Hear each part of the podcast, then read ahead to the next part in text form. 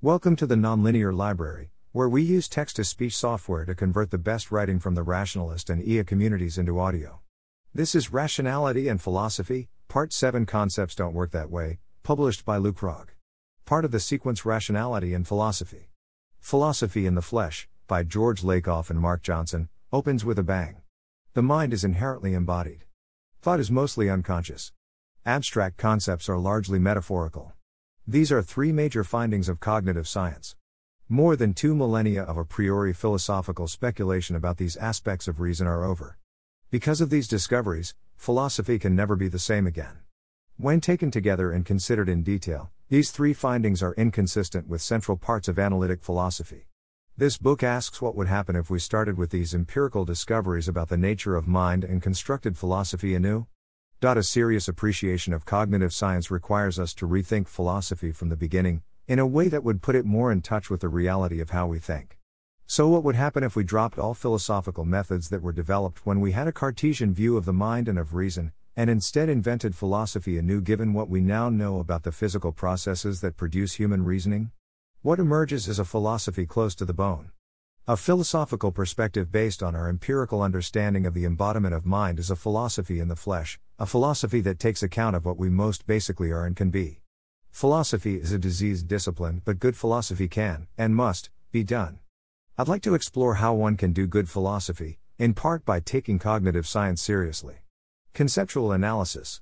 Let me begin with a quick, easy example of how cognitive science can inform our philosophical methodology. The example below shouldn't surprise anyone who has read A Human's Guide to Words, but it does illustrate how misguided thousands of philosophical works can be due to an ignorance of cognitive science. Consider what may be the central method of 20th century analytic philosophy: conceptual analysis. In its standard form, conceptual analysis assumes, Ramsey 1992, the classical view of concepts, that a concept C has definitional structure and that it is composed of simpler concepts that express necessary and sufficient conditions for falling under C. For example, the concept bachelor has the constituents unmarried and man. Something falls under the concept bachelor if and only if it is an unmarried man. Conceptual analysis, then, is the attempt to examine our intuitive concepts and arrive at definitions, in terms of necessary and sufficient conditions, that capture the meaning of those concepts. DePaul and Ramsey, 1999, explain. Anyone familiar with Plato's dialogues knows how conceptual analysis is conducted. We see Socrates encounter someone who claims to have figured out the true essence of some abstract notion. The person puts forward a definition or analysis of the notion in the form of necessary and sufficient conditions that are thought to capture all and only instances of the concept in question. Socrates then refutes his interlocutor's definition of the concept by pointing out various counterexamples. For example, in Book I of the Republic, when Cephalus defines justice in a way that requires the returning of property and total honesty, Socrates responds by pointing out that it would be unjust to return weapons to a person who had gone mad or to tell the whole truth to such a person. The proposed analysis is rejected because it fails to capture our intuitive judgments about the nature of justice. After a proposed analysis or definition is overturned by an intuitive counterexample, the idea is to revise or replace the analysis with one that is not subject to the counterexample. Counterexamples to the new analysis are sought, the analysis revised if any counterexamples are found, and so on. The practice continues even today. Consider the conceptual analysis of knowledge.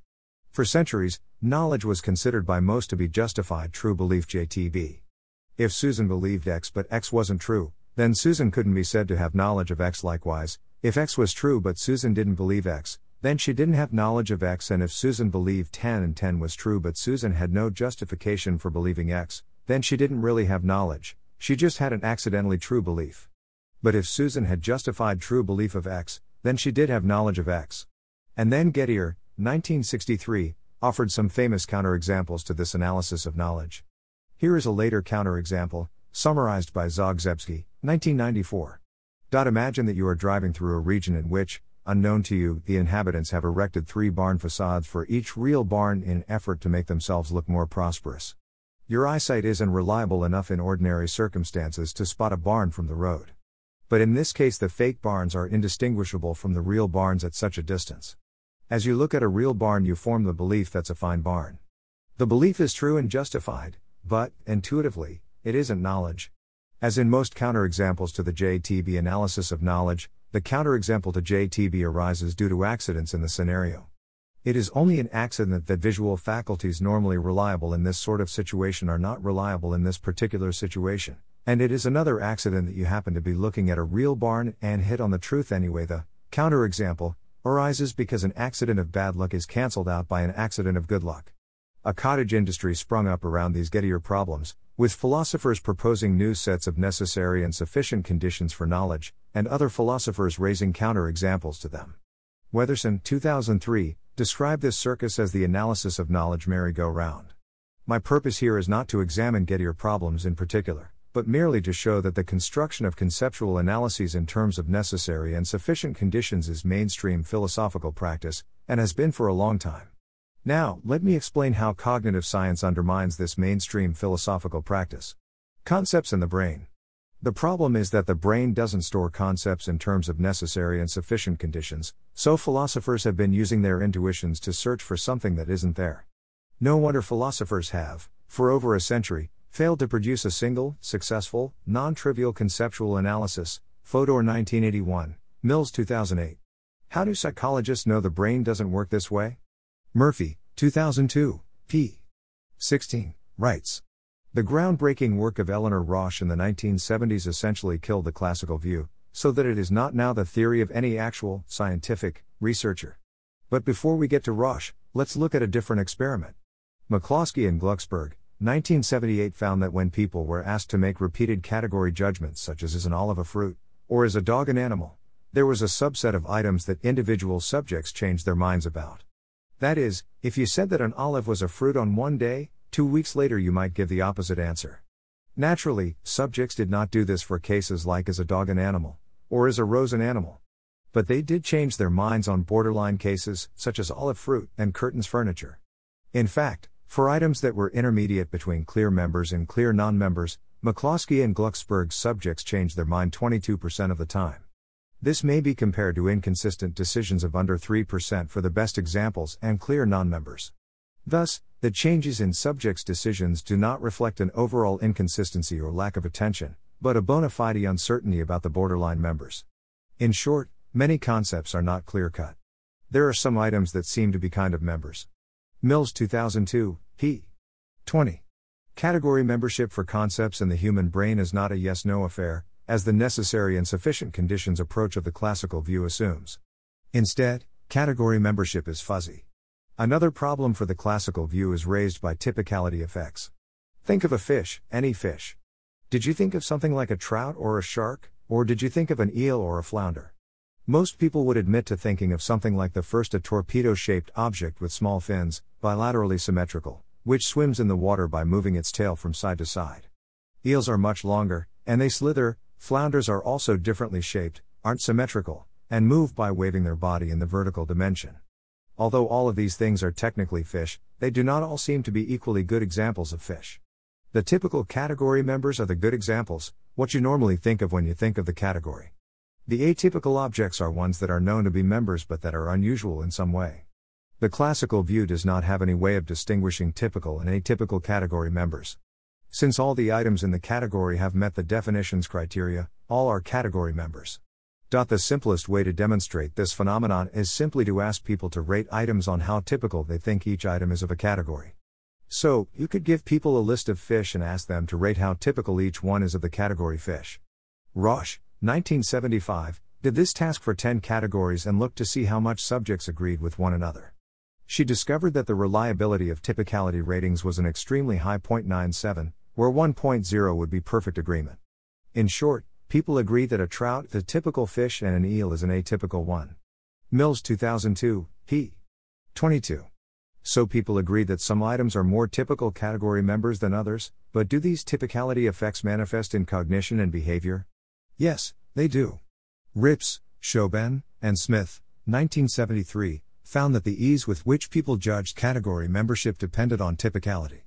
For example, people find it very easy to affirm that a robin is a bird but are much slower to affirm that a chicken, a less typical item, is a bird.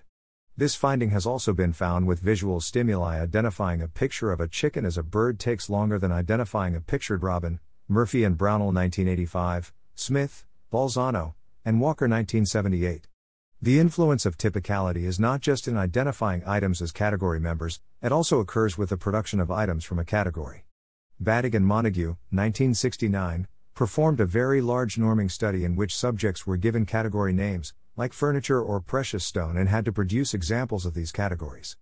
These data are still used today in choosing stimuli for experiments, though they are limited, as a number of common categories were not included. Mervis, Catlin and Rosch, 1976, show that the items that were most often produced in response to the category names were the ones rated as typical by other subjects. In fact, the average correlation of typicality and production frequency across categories was 0.63, which is quite high given all the other variables that affect production. When people learn artificial categories, they tend to learn the typical items before the atypical ones, Rosch, Simpson, and Miller 1976. Furthermore, learning is faster if subjects are taught on mostly typical items than if they are taught on atypical items, Mervis and Pani 1980, Posner and Kiel 1968. Thus, typicality is not just a feeling that people have about some items, trout good, eels bad, it is important to the initial learning of the category in a number of respects. Learning is not the end of the influence, however. Typical items are more useful for inferences about category members. For example, imagine that you heard that eagles had caught some disease. How likely do you think it would be to spread to other birds? Now suppose that it turned out to be larks or robins who caught the disease.